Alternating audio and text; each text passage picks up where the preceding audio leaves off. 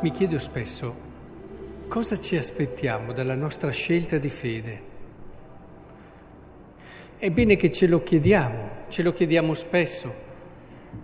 Io ho deciso di seguire Cristo.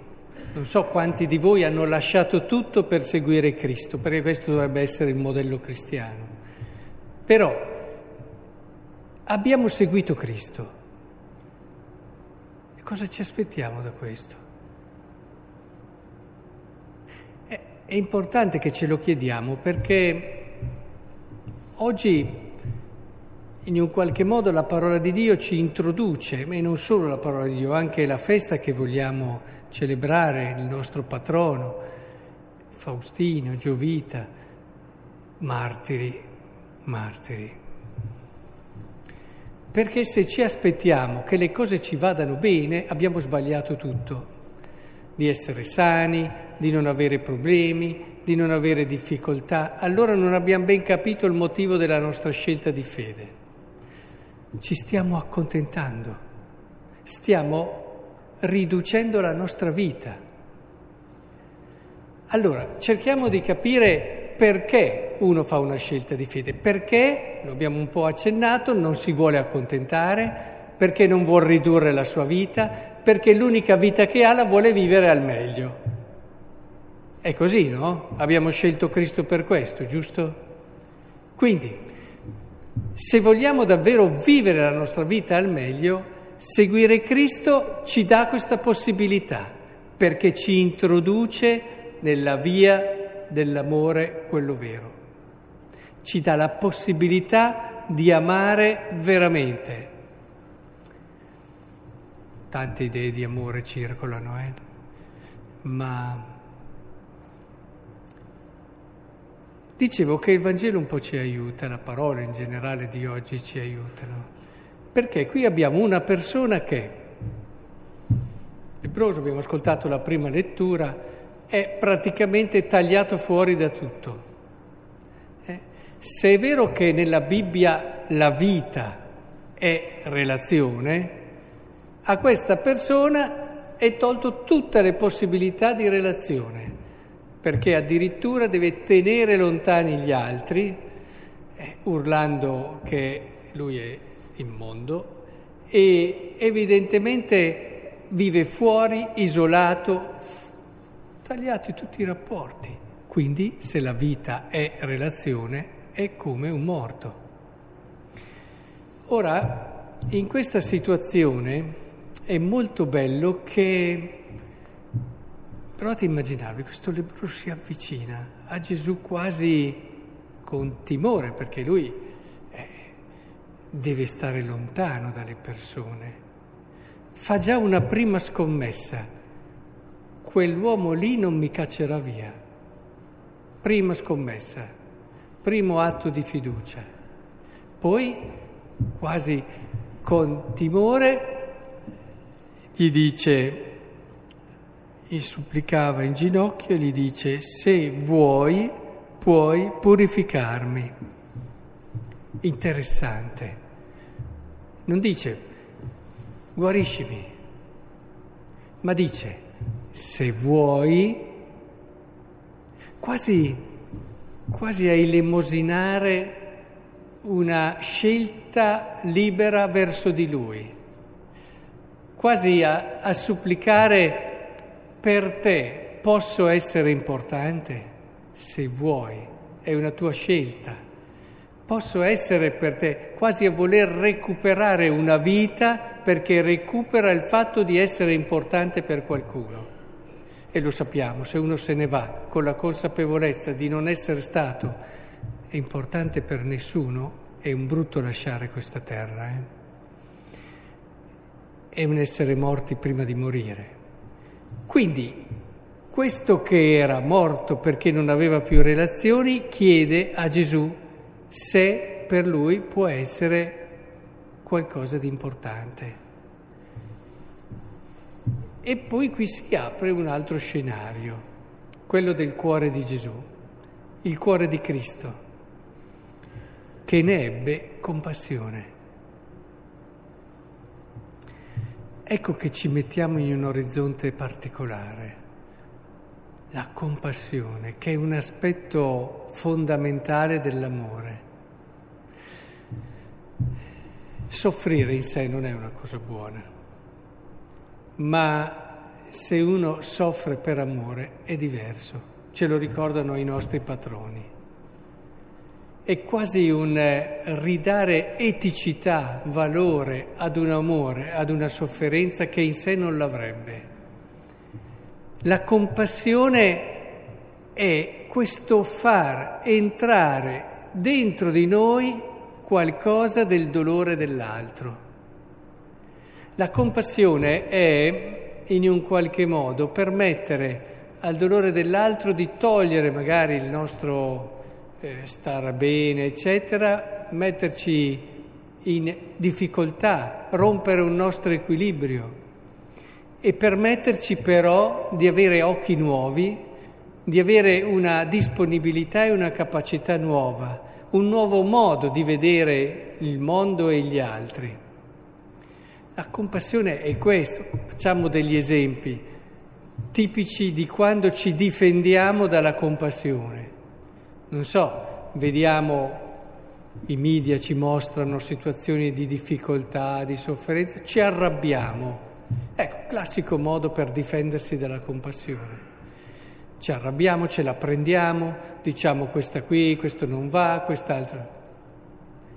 Fatti carico, è molto diverso. Oppure l'indifferenza, l'indifferenza è terribile. Mettiamo a volte degli schermi terribili proprio perché la sofferenza dell'altro non venga a turbare quel precario equilibrio che sono riuscito a crearmi nel quale sto in piedi e sono abbastanza sereno. Eh, come ho detto è precario così. L'unico vero equilibrio sia nel momento in cui si rinuncia a voler stare bene per noi stessi e si fa una scelta d'amore. Questo ti dà equilibrio, questo ti dà stabilità. Se no sei sempre lì che ansia di qui, paure di là, preoccupazioni di sopra, di sotto e la vita del cristiano in fondo ha elementi molto semplici alla sua base ed è importante che li recuperiamo e questa compassione, c'è qualche autore che fa notare, porta davvero Gesù a condividere qualcosa della sua situazione, perché l'avete notato come il lebroso doveva stare lontano dalla città, isolato, eccetera. Alla fine Gesù, dopo questo gesto, no? questo essere stato vicino, e, e questo comincia a proclamare, a divulgare il fatto, non poteva più entrare pubblicamente in una città che Gesù era esiliato. E questo ci dà come un po' uno spaccato di quella che è la situazione nella quale ci si può ritrovare quando si ha compassione, quando ci si fa carico dell'altro. Non si sta bene, tra virgolette, come si stava prima, però se la si vive nel modo giusto si sta meglio. Non si sta bene, ma si sta meglio perché si è più in un orizzonte d'amore, si sta comprendendo di più la vita, si sta entrando di più nel mistero vero dell'esistenza. Vedete anche il fatto che lui, avete notato la, come Gesù può sembrare strano l'atteggiamento di Gesù, ne ha compassione, attenzione, lo purifica, lo guarisce e poi lo ammonisce severamente e lo caccia via. Notato, eh? E ammonendolo severamente lo cacciò via subito e gli disse guarda di non dire niente a nessuno. Va al Tempio, eccetera. Interessante, molto interessante. Non dire niente a nessuno. Io non sono qui per queste cose, ho avuto compassione, ti ho aiutato, ti ho sanato, non sono qui per questo. Quindi se noi dalla nostra religione, dalla nostra sequela di Cristo, pensiamo che ci dia la salute, abbiamo sbagliato tutto. Non è qui per questo Gesù, non è venuto per darci la salute, è venuto per darci di più. ed è questo che dobbiamo comprendere. Non è venuto per darci una felicità che è in equilibrio tra un momento e l'altro, tra un su e giù, certe vite di persone sembrano montagne russe, e su e giù e su, poi si va molto su e poi si arriva molto giù. È venuto per darci una stabilità e un equilibrio che sono fondate sulla, sull'amore, sul farsi carico degli altri sul far entrare nel nostro mondo l'altro in modo pieno e totale, dal momento che l'altro possa, come questo debroso, quando si rivolge a noi, capire che noi siamo interessati davvero a lui, che non è uno dei tanti, che non è l'incontro che c'è perché ci deve essere, ma poi si torna tutto come prima. E allora davvero vorrei che oggi riflettessimo davvero su quella che è la nostra scelta di Cristo. E la seconda lettura, fratelli, sia che mangiate, sia che beviate, sia che facciate qualsiasi altra cosa, fate tutto per la gloria di Dio. Eh, fate tutto per la gloria di Dio. Ce lo insegnava il catechismo ed è fondamentale che ritroviamo questo. Siamo al mondo per questo. La nostra scelta di fede non è per noi, lo diventa ma non perché la mettiamo al primo posto. Ci farà vivere la vita più bella che c'è, ma non perché abbiamo deciso di mettere questo come primo obiettivo. Sarà la conseguenza bellissima di aver messo Dio, Dio, la sua gloria, la sua gioia e in Lui la compassione che fa sì che anche la gioia dell'altro diventi la mia prima preoccupazione.